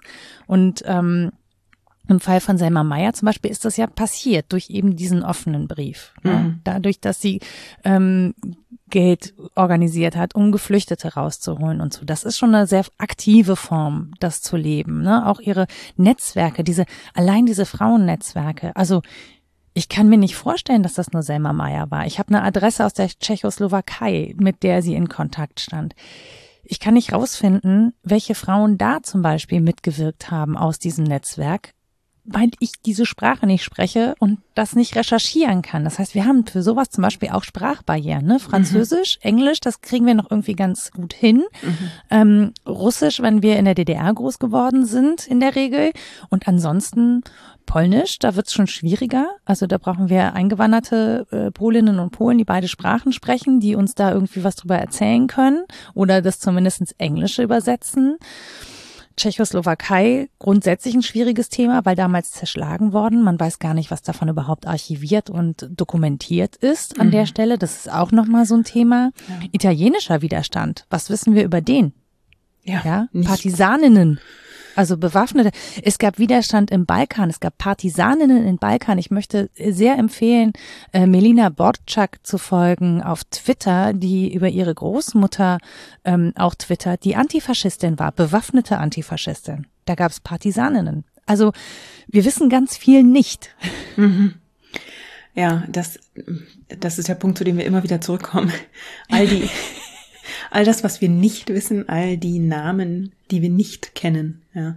Jetzt würde ich mal auf die Frau zu sprechen kommen, bei der ähm, es mich auch noch mal extra wütend gemacht hat. Ähm, das ist nämlich Bitte. Hedwig oder Hedwig äh, Porschütz. Und die ist im Jahr 1900 geboren und kam aus ziemlich einfachen Verhältnissen, ist also eben nicht gut bürgerlich aufgewachsen, ist auf die Handelsschule gegangen, wurde dann Stenotypistin, ähm, was ja relativ häufig so in, in der Zeit so ein, so so ein Gang war, so ein, so ein Werdegang. Sie heiratet dann, äh, ihr Mann ist Chauffeur und Kellner und die beiden geraten Ende der 20er während der Weltwirtschaftskrise in wirtschaftliche Not und zwar in so starke wirtschaftliche Not, dass Hedwig Porschütz in die Prostitution geht, also Sexarbeiterin wird und die beiden ähm, werden so ein bisschen zu Kleinkriminellen. Also sie wird wegen Erpressung, muss sie ins Gefängnis Ende der 20er für zehn Monate. Und dann in den 30ern wird die Quellenlage zu den beiden so ein, so ein bisschen dünn. Da weiß man nicht so wahnsinnig viel von ihnen. Man weiß dann aber, dass ihr Mann Walter Porschütz dann in den Krieg eingezogen wird und eben dienen muss. Und sie bekommt in dieser Zeit Kontakt zu Otto Weid. Der ist ja schon Ehrenname, wenn es um Widerstand geht. Also der führte eine Blindenwerkstatt mit Besen- und Bürstenbinderei in Berlin. Und Otto Weid hatte relativ viele jüdische MitarbeiterInnen, also über 20. Und der begann die zu schützen vor dieser zunehmenden Entrechtung und dann natürlich auch vor der Verfolgung und, und Deportation. Und Porschütz ist bei dem Stenotypistin geworden und hat ihm dann sehr aktiv geholfen. Also die hatten da auch so ein kleines Netzwerk Und bei Porschitz war es dann eben gerade diese ihre Erfahrung ähm, in, in diesem, ähm, auf dem Schwarzmarkt zum Beispiel, mit der sie sehr nützlich war sozusagen und äh, mit der sie sich auch gerne nützlich gemacht hat. Also sie hat Lebensmittel auf dem Schwarzmarkt beschafft, um diese Menschen, die weit und das Netzwerk, zu dem sie auch gehörte, zu versorgen. Und sie hat gefälschte Papiere besorgt, damit diese jüdischen BürgerInnen, die Otto White geschützt hat, untertauchen konnten. Und sie hat dann selber, also sie wohnte mit ihrem Mann in so einer anderthalb Zimmerwohnung und hat dann in dieser Mini-Wohnung dann Zwillinge aufgenommen, Anneliese und Marianne Bernstein, die da mit ihr gewohnt haben. Die hat sie dann als Nichte und als die Freundin der Nichte ausgegeben. Und das, da gab es natürlich dann auch so ein bisschen ein Probleme, wenn es dann Bombenalarm gab, dann bestand die Angst, wenn man die jetzt immer wieder mit in den Bombenkeller nimmt, ähm, dass sie vielleicht doch irgendwann enttarnt werden. Das heißt, die beiden mussten dann während der Bombenangriffe in der Wohnung bleiben und ähm, mussten dort dann ausharren. Oh ja. Und ähm, die haben beide dank Porschitz überlebt. Und sie hat zusätzlich auch noch zwei andere Frauen aufgenommen, nämlich Grete Selig und ihre Nichte Lucy Ballhorn. Das heißt, zeitweise waren da vier Flüchtlinge, vier jüdische Flüchtlinge in dieser eineinhalb Zimmer Mansardenwohnung plus eben Hedwig Porschütz. Mhm. Und sie hat zusätzlich auch Lebensmittel für Pakete organisiert, weil Otto Weid für die Mitarbeiterinnen und Mitarbeiter, die doch deportiert wurden und die ins KZ, Verzeihung, ins, ins Ghetto nach Theresienstadt geschickt worden waren, für die haben die Lebensmittelpakete gepackt und verschickt und immer an verschiedene, an, an verschiedene Adressen, damit das, oder und von verschiedenen Adressen, damit das nicht so auffiel, dass das alles von einer Stelle kam. Hm. Und da hat sie auch ihre Adresse mit benutzt. Da hat sie aktiv die Lebensmittel für besorgt. Und weil das eben ein Netzwerk war, war dann auch ähm, irgendwann jemand mit gefälschten Lebensmittelmarken unterwegs, die er von ihr hatte, um Lebensmittel zu bekommen. Und diese Person wurde im Mai 1944 erwischt und dadurch kam man dann auf Hedwig Porschitz. Und die wurde dann vor dem Landgericht Berlin zu anderthalb Jahren Zuchthaus verurteilt. Und in diesem Urteil geht es eben zum einen, ähm, das hat eine spezielle, eine spezielle Bezeichnung, Kriegswirtschaftsverbrechen, glaube ich, hieß das, sowas, sowas in der Art, eben weil sie illegal Lebensmittel besorgt mhm. ähm, hatte. Und in dem Urteil wird auch aktiv auf ihre Prostitution verwiesen und Bezug genommen. So, sie überlebt diese Haft und ähm, lebt dann nach dem Krieg ja regelrecht verarmt und stellt dann irgendwann in den 50ern einen Antrag auf Anerkennung als politisch Verfolgte. Und dieser Antrag wird dann abgelehnt, weil, und das, da, da hat es mir ein bisschen den Teppich weggezogen, ähm, die Begründung ist, dass Hilfe für, also die Versorgung von Juden sei keine Widerstandsfähigkeit gewesen. Und die Hilfstätigkeit für verfolgte Juden war also ungenügend, um das NS-Regime politisch zu unterhöhlen, war die Argumentation. Und da, ja, da kommt bei mir ein ganz großes Fragezeichen auf, warum dieses, dieses Verständnis nach dem Krieg so bestehen konnte. Und als, als Konsequenz dessen kann man sich natürlich auch vorstellen, dass so eine Argumentation nicht nur Menschen wie Hedwig Porschitz getroffen hat. Ne? Definitiv. Also die wird relativ viele Menschen getroffen haben. Selbst meine Großmutter, die ja versucht hat, nach dem Krieg Entschädigung zu bekommen, weil mein Opa ja nur zu Unrecht ermordet worden mhm. ist, ähm, hat sehr, sehr lange darum kämpfen müssen, dass das anerkannt wird, weil es zum Beispiel ja keine, ähm, sie hatte keine Sterbeunterlagen über meinen Großvater. Mhm. Die wurden ihr nicht geschickt und es gab keinen Leichnam, es gab kein Grab. Es konnte sie nicht belegen, dass er tot ist. Da weil der ging übrigens an die Charité zur Untersuchung. Äh, da ist die deutsche Bürokratie, läuft da wieder auf Hochtouren und verhindert dann eine, eine da kann man ja auch darüber diskutieren, ob das dann Wiedergutmachung ähm, genannt werden kann, aber verhindert einfach, dass man überhaupt irgendeine Art von Aufarbeitung auch überhaupt die, die Anerkennung eines Fakts gegenüber Angehörigen, das darf man, glaube ich, auch einfach nicht unterschätzen, ne? wie wichtig das auch für Angehörige ist, dass das anerkannt wird, dass ihnen Unrecht passiert ist. Absolut. Das gilt ja auch immer noch für viele ZwangsarbeiterInnen. Mhm. Nur vielleicht an der Stelle, falls Menschen betroffen sind, die auch noch NachfahrInnen sind, ne? Also äh, Töchter, Söhne oder auch Enkelinnen und Enkel. Es gibt in Köln zum Beispiel die ähm, Information, die Beratungsstelle Information ähm, für NS-Verfolgte. Und die gibt es seit 25, nee, jetzt mittlerweile mehr. 25-jähriges war, glaube ich, 2015. Also die gibt es schon sehr lange. Auf jeden Fall, die kümmern sich bis heute darum, dass Menschen, die einen Anspruch auf Entschädigung haben gegenüber dem deutschen Staat, dass die den noch geltend machen können, weil auch Nachfahrinnen sozusagen so schwer traumatisiert sind, dass sie heute in Armut und Isolation leben, weil sie die Traumata nicht verarbeitet bekommen und auch immer noch Ansprüche geltend machen können, zum Beispiel für ihre Eltern, wenn die nicht Ansprüche geltend gemacht mhm. haben. Das ist eine, das ist eine sehr gute, sehr guter Kontakt. Da gibt es bestimmt einen Link, ja, den, den werde ich auch nochmal in die Show Notes mit verlinken. Die Show Notes werden diesmal etwas länger, falls ähm ja, um nochmal auf Friedrich Porsche zurückzukommen, denn leider ist es mit dieser Ablehnung noch nicht getan. Also sie wird eben, ihr wird eben also nicht nur gesagt, ja, äh, tut uns leid, ihr, ihre Hilfe dieser, für diese verfolgten jüdischen Bürgerinnen ist leider keine Widerstandstätigkeit gewesen und nicht ausreichend gewesen. Man bezieht sich auch ausdrücklich äh, zum einen auf diese gefälschten Lebensmittelkarten, für die sie 1944 verurteilt wurde. Und jetzt habe ich auch hier in meinen Notizen das Wort, nämlich Kriegswirtschaftsverbrechen hieß es tatsächlich sondern es wird auch argumentiert, ihr wird ein niedriges sittliches und moralisches Niveau attestiert in dieser Begründung, weil sie eben zeitweilig als Prostituierte gearbeitet hatte und eben weil sie dann auch noch mit gefälschten Lebensmittelmarken unterwegs war.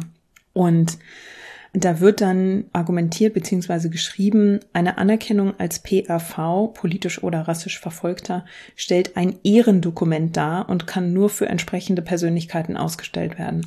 Also sie wird halt nochmal, ja, im Prinzip erniedrigt in dieser Antwort.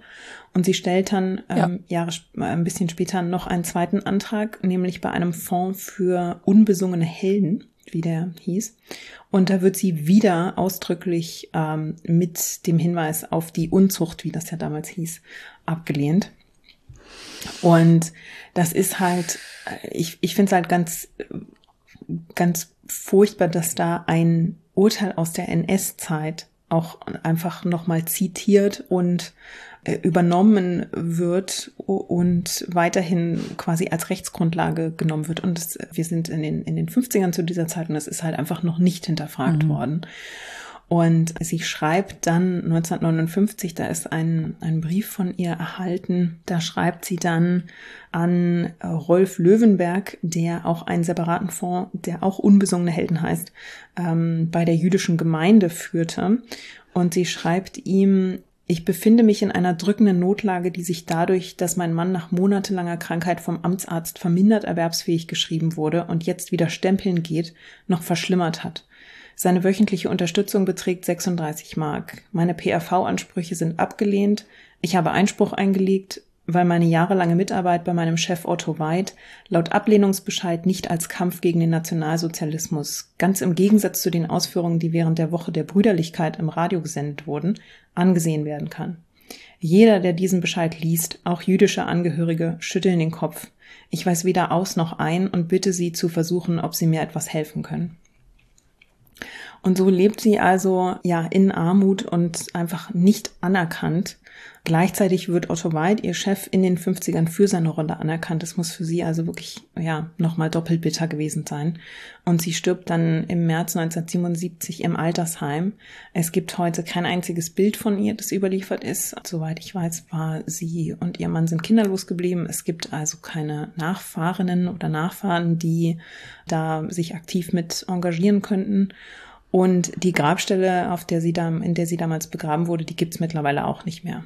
So. Und also die, diese Frau ist einfach irgendwie komplett ignoriert und der Staat ist an dieser Frau einfach irgendwie, mir fehlt gerade das richtige Wort, hat sie mehrfach an dieser Frau noch nachträglich vergangen, würde man sagen, ja. glaube ich. Also zumindest ja, juristisch. Ja. Ich kam vom englischen Fail, was wir als Scheitern bezeichnen mhm. würden, aber der Staat ist nicht an ihr gescheitert. Sie ist am Staat gescheitert, so rum schon eher. Also weil der Staat einfach nicht wollte. Und, er hat sie hängen lassen. Genau. Und ähm, dieses Urteil, dieses NS-Urteil wurde erst 2011 dann posthum aufgehoben. Und es gibt jetzt eine Gedenktafel an ihrem Wohnort. Da wird sie also, da wird heute an sie erinnert. Und sie wurde gemeinsam mit ihrer Mutter, die sie damals auch unterstützt hat, von der Gedenkstätte Yad Vashem als Gerechte unter den Völkern ausgezeichnet. Also, aber das ist eben auch der Staat Israel, der das anerkennt und der deutsche Staat mhm. war da, ja, lange ganz anders unterwegs. Und, das ist halt wirklich krass, finde ich. Mhm. Also ich meine, sie hat ja nichts mehr davon, äh, dass sie jetzt in Yad Vashem mhm. geführt wird. Also nicht, dass ich das schmälern möchte, aber das Schlimme ist halt wirklich, dass diese Menschen in der Gesellschaft keine Anerkennung gefunden haben. Und man muss sich wirklich auch fragen, warum das so war und ob es auch damit zu tun hat, dass es weitergelebter Antisemitismus war. Mhm, mh.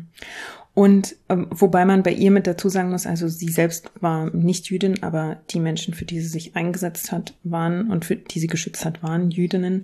Insofern ist das eine, eine berechtigte Frage, die man damit stellen kann und muss. Und bei, in ihrem Fall ist es eben auch so, dass der Richter, der sie damals verurteilt hat, im Justizdienst weiter gedient hat und dann irgendwann mal mhm. ziemlich lakonisch drüber gesagt hat, ja, harte Zeiten, harte Urteile. Das war sein Kommentar zu dieser, ähm, zu dieser Verurteilung von von Hedwig Porschütz. Und das war so ein Fall, den habe ich gelesen und der hat mich einfach fassungslos gemacht. Ich habe auch das Gefühl, ich bin heute irgendwie nicht ganz so eloquent in meinen Aussagen, wie ich das vielleicht normalerweise bin, weil mir bei diesem Thema einfach wahnsinnig oft, ganz ehrlich gesagt, so ein Stück weit die Worte fehlen, dass wir. Ich kann das total gut nachvollziehen. dass, dass wir da so, ja, wirklich große Felder haben, in denen wir noch wahnsinnig viel Arbeit zu leisten haben, um, um da aufzuarbeiten und sichtbar zu machen. Wie soll man auch Worte haben für etwas, über das so selten gesprochen wird? Ne? Also das ist so, das mhm. habe ich so festgestellt, ähm, weil viele Leute immer denken, so ja, mein Großvater war ja Widerstandskämpfer und so, das muss ja ganz toll für dich sein. Ich habe das jahrelang gar nicht erzählen können, weil wen hätte das denn bitte interessiert? Mhm. Das hat niemanden interessiert. Und was hätten andere Kinder auch dazu sagen sollen? Ja, also mein Opa war äh, äh, ja. in der NSDAP, in der Wehrmacht, mhm. im Krieg, im so, also das heißt, das hat zwar in meiner Familie zum Beispiel immer stattgefunden, aber in meiner anderen Welt war das ein völlig irrelevantes Thema. Und jetzt sitzt du mit so einem Helden zu Hause und da draußen zucken alle mit den Schultern, weil den keine Sau kennt. Ähm, mhm so, also das nicht mein Anspruch gewesen natürlich, ne? Aber das macht das, das, das, äh, man merkt, dass es so eine Diskrepanz gibt und diese Diskrepanz und dieses nicht drüber sprechen macht halt sprachlos und das passiert, glaube ich, eben auch, wenn wir über diese Frauen reden. Wir haben keine Worte dafür, wir kennen oft diese Verbindungen nicht und wir haben das am Beispiel, finde ich, von Selma Meyer und Johanna Weiz her gemerkt. Die waren unglaublich gut vernetzt, die waren sehr selbstständig. Ne? Es mhm. war ein widerständiges Leben, wie ihre Nichte, ein widerständiges Frauenleben, wie ihre Nichte das beschreibt. Ähm, wir können die gar nicht gut greifen, weil wir natürlich alle mit diesem anderen Bild auch groß geworden sind, das ja auch weiter tradiert ist. Dieses heteronormative Bild wird uns ja überall vorgelebt, ne? zum Beispiel auch in der Werbung. Das löst sich jetzt gerade auf, aber ich ne, denke jetzt über mein Aufwachsen nach und mhm. so.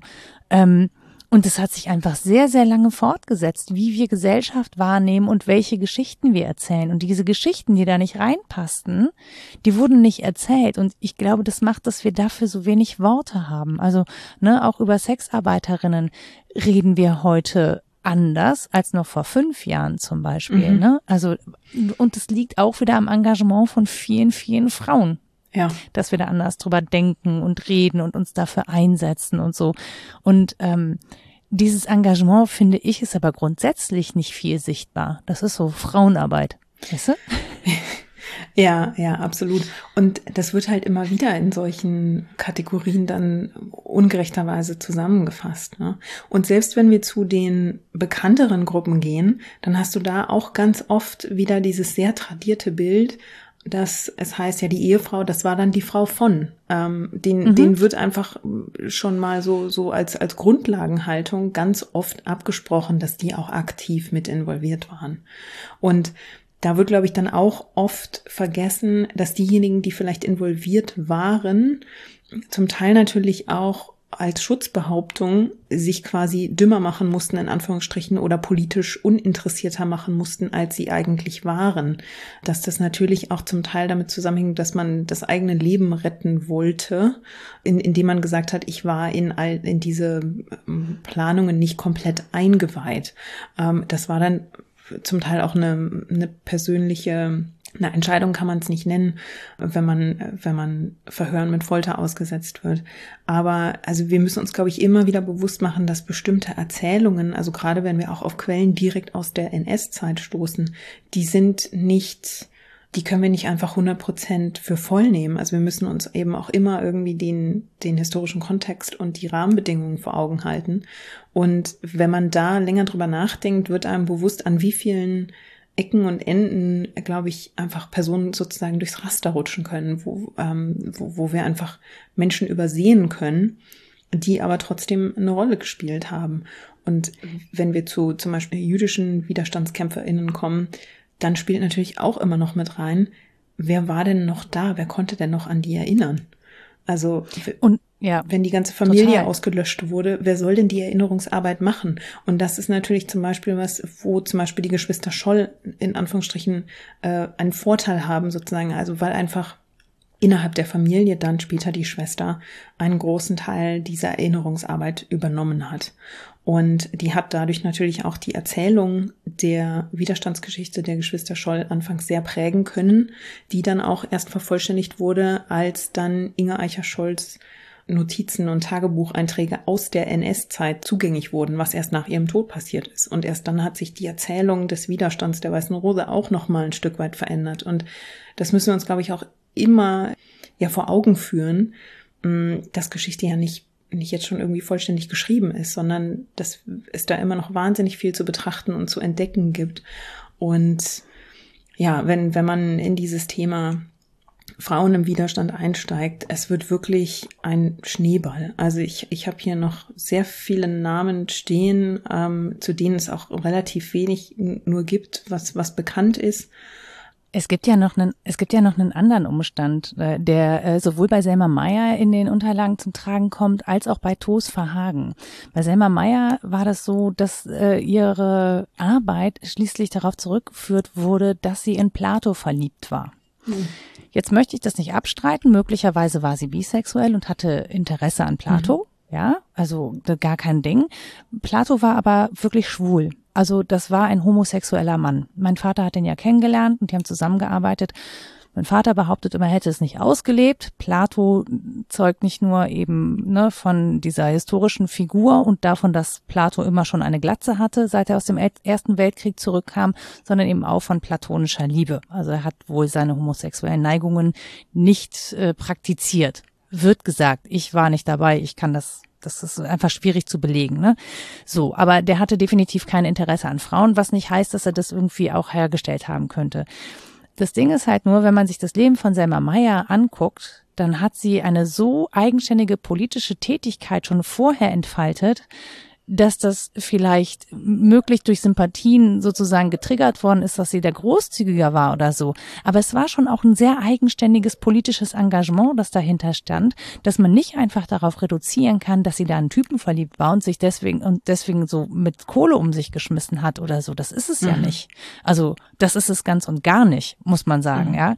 Und es tritt dahinter zurück und dann ähm, und sie sagt es auch nur an einer Stelle in einem Verhör. Und die Frage ist halt auch, warum sagt sie das? Ja, möglicherweise will sie Plato schützen vor etwas, das eben Paragraph 175 heißt, weil es über den natürlich schon Mutmaßungen gibt. Über bündische Umtriebe war das Codewort häufig dafür. Das war auch das, weswegen Hans Scholl verhaftet worden mhm. ist. Unter bündische Umtriebe fiel eben auch der Paragraph 175. Mhm.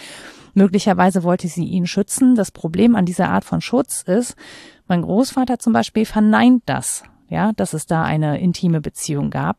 Möglicherweise wollte auch er seinen Freund Plato schützen, nämlich vor der Rassenschande.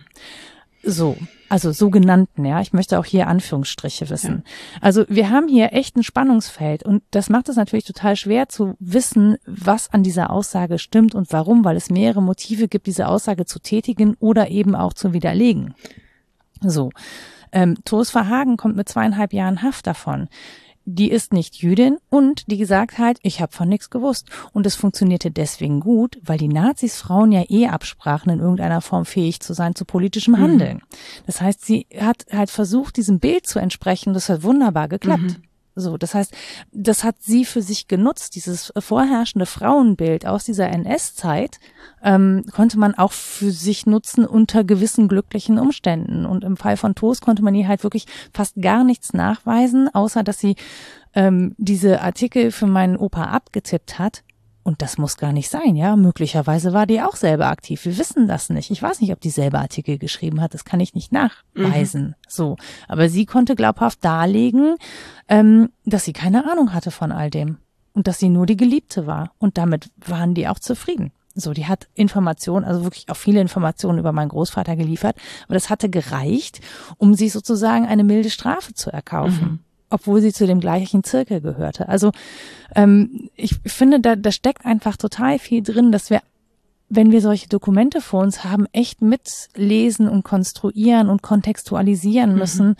Und mir würde zum Beispiel nicht einfallen, sowas eins zu eins wiederzugeben, ohne ein Reflexionsangebot dazu zu machen, weil ich das wichtig finde, weil es auch sagt, was wir wissen können und wo wir so ein bisschen hin und her tapsen müssen und in diesem einerseits, andererseits bei der Interpretation von historischen Quellen mhm, hängen. Absolut.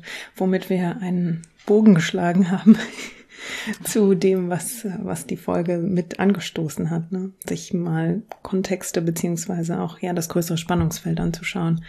Und ich finde, da sprichst du auch einen, einen sehr wichtigen Punkt an. Also wir, wir waren jetzt bei den unterschiedlichen äh, Frauen, über die wir gesprochen haben, oft an dem Punkt, wo wir gesagt haben, bestimmte Dinge, da gibt's da gibt's einfach nur unvollständige Bilder und unvollständige Quellen und die Quellen, die wir haben, wie du schon sagst, wenn die aus der NS-Zeit kommen, dann müssen wir an die auch Fragen stellen.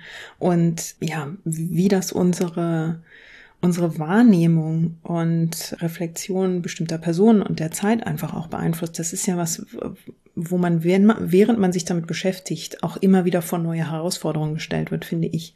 Und ja. das ist, ich glaube, was man, was man zusammenfassen kann und was man auch mal sagen kann, das ist keine leichte Arbeit, das ist keine einfache Arbeit, wo man sich mal eben hier wie durch so ein Krimi irgendwie durchliest oder so, sondern wenn man anfängt, damit, ja, sich, sich zu beschäftigen, das sind, da muss man manchmal auch, auch Pausen einlegen, weil, weil es einen emotional natürlich auch, äh, es macht was mit einem. Und einfach weil diese, diese Dokumente, da gibt es eine sehr steile Lernkurve. Und weil diese Quellenlagen, die wir haben, eben nicht immer eindeutig sind. Und deswegen lässt sich das eben nicht so unbedingt so einfach in ein leicht konsumierbares Produkt gießen, sage ich jetzt mal. Also ich habe heute auch gedacht, es wird heute jetzt nicht so eine Feel-Good-Folge, die, die wir machen, aber ich finde es trotzdem eine nee. wahnsinnig wichtige Folge, weil sie uns eben vor Augen führt, dass wir uns auch unangenehme Fragen stellen müssen. Und ähm, ja, dass wir da eben wirklich tote Winkel haben, die wir echt ausleuchten müssen. Und ganz definitiv. Und je mehr von uns das tun und, und da, dafür offen sind, ähm, umso besser, finde ich. Ja. So, und ich verweise einfach an der Stelle, weil ich nicht noch eine Fußnote machen möchte, ja, doch in eine Fußnote schon, aber nicht noch einen Ausflug, so, ähm, auf eine, auf einen Live-Talk vom letzten Histocamp, wo wir gefordert haben, Frauen in die Fußnoten. Nicht, weil wir finden, dass Frauen nur in die Fußnoten gehören, sondern dass sie wenigstens da jetzt mal langsam Platz finden, damit andere Menschen überhaupt diese Geschichten auffinden können. Ähm, weil das ist nämlich der Grund, dass es eine Doktorarbeit zur Reichshebammenführerin Nana Conti gibt, weil man sie in den Fußnoten gefunden hat und dadurch angefangen hat zu recherchieren und auch nachvollziehen konnte, wo die Dokumente und Unterlagen zu ihr lagen. Ähm, genau, und das war dann wieder Täterinnenforschung natürlich, aber die ist auch sehr unterbeleuchtet. Also da gibt's auch nur mhm. wenig drüber. Ähm, und es liegt daran, auch unter anderem zum Beispiel, dass die Geschichtswissenschaft ein männerdominiertes Feld war sehr lange und dass Frauen sich häufig mhm. dann nicht mit Frauen beschäftigt haben, weil sie nicht äh, in die Ecke Frauengeschichte gedrängt werden wollten, weil man da auch wieder unsichtbar wurde und war, weil das war ja nur Frauengeschichte. Ja, was soll da schon großartig bei rumkommen? Ja, eine sich selbst erfüllende Prophezeiung. Ja, ja, total. Ja. Und das ist wirklich, also es gibt jetzt immer mehr Historikerinnen, HistorikerInnen, die diese Geschichte anfassen und ans Licht bringen. Und ich finde das großartig. Und deswegen finde ich, ist mhm. es auch so schwierig, zum Beispiel dieses Projekt um Sophie Scholl zu kritisieren. Weil natürlich brauchen wir Vorbilder, weibliche Vorbilder. Wir brauchen Widerstandskämpferinnen. Wir brauchen deren Geschichten. Und wir haben nicht viele davon. So. Mhm. Brauchen aber auch den Kontext dazu. Absolut. Also ich, da muss ich gar nichts dazu sagen. Das lasse ich jetzt so stehen. Das, da, da sind wir uns ja, da sind wir uns ja sehr einig. Ja, voll langweilig. Hättest du lieber Reibungsflächen? Nee, ich hatte genug Reibungsfläche die letzten Tage, danke. du, dann, dann danke ich dir ähm, sehr dafür, dass du dir die Zeit genommen hast und mit mir jetzt hier über, über Frauen gesprochen hast. Ich danke dir sehr, dass du Frauen. dir die Zeit genommen hast, weil ich ja auch immer wieder in unsere, in unsere Chats so randommäßig so Frauen reinwerfe und sage, hier, guck mal, guck mal. Und du dich dieser Recherche ja auch immer annimmst. Das finde ich, ähm, sonst würde so ein Gespräch ja gar nicht zustande kommen. Deswegen tausend Dank für deine Arbeit und dein Engagement und äh, deine Zeit auch. Ja, ganz lieben Dank dafür. Aber also ich bin dir wahnsinnig dankbar, dass du vorbeigekommen bist. Wir machen das jetzt noch fünf Minuten hin und her. Im danke, Internet. Danke, danke. Ich wollte gerade sagen, so, hat so ein bisschen wie dieses Japanische sich immer tiefer verbeugen als die andere Person. das stimmt, das ist ein schöner Vergleich. Ja. ja. ja, also ich hoffe, wir konnten euch als Hörerinnen und Hörer da jetzt spannende Frauen vorstellen, wichtige Frauen vorstellen und euch vielleicht auch da ein bisschen ankitzeln, euch damit tiefer zu befassen, ähm, da nachzulesen. Es gibt wirklich, wenn man einmal anfängt, ich sage euch. Und wie gesagt, also ich werde in den Show Notes einiges an ähm, Material dalassen und, und Links. Und zu Selma und zu der ganzen Geschichte rund um deinen Großvater kann man dann natürlich auch und sollte man auch dein Buch lesen.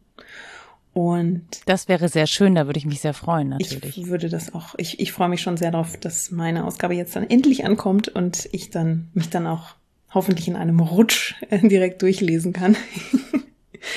und genau, ähm, ich glaube, damit haben wir jetzt erstmal euch genügend Namen um die Ohren gehauen, mit denen ihr jetzt vielleicht auch erstmal ein bisschen, die ihr vielleicht ein bisschen sacken lassen müsst. Aber wir haben damit hoffentlich wirklich deutlich gemacht, ja, wie viele Widerstandskämpferinnen es da draußen gibt, mit denen wir uns noch beschäftigen sollten. Und ja, in diesem Sinne höre ich jetzt auf. genau. Lass, lass uns das an dieser Stelle doch einfach beenden. Genau. Dann nochmal ganz lieben Dank, dass du da warst, Nora. Und äh, ich danke dir. Dann äh, bis bald. Bis bald. Tschüss. Das war es für diese Woche mit dieser Sonderfolge, wenn man so möchte. Ich hoffe, es war interessant für euch und ihr habt vielleicht Namen von Frauen gehört, die ihr noch nicht kanntet.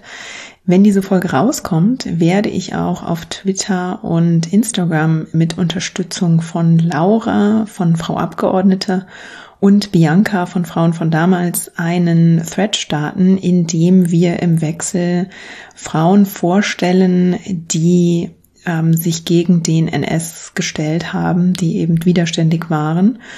Und ich kann euch sehr empfehlen, das zu verfolgen, denn es wird noch weit mehr Namen geben. Wir werden diesen Thread also eine ganze Weile am Laufen halten. Ja, also Einladung an euch, euch auch auf Twitter und Instagram mit uns zu vernetzen, beziehungsweise diesem Thread dort zu folgen.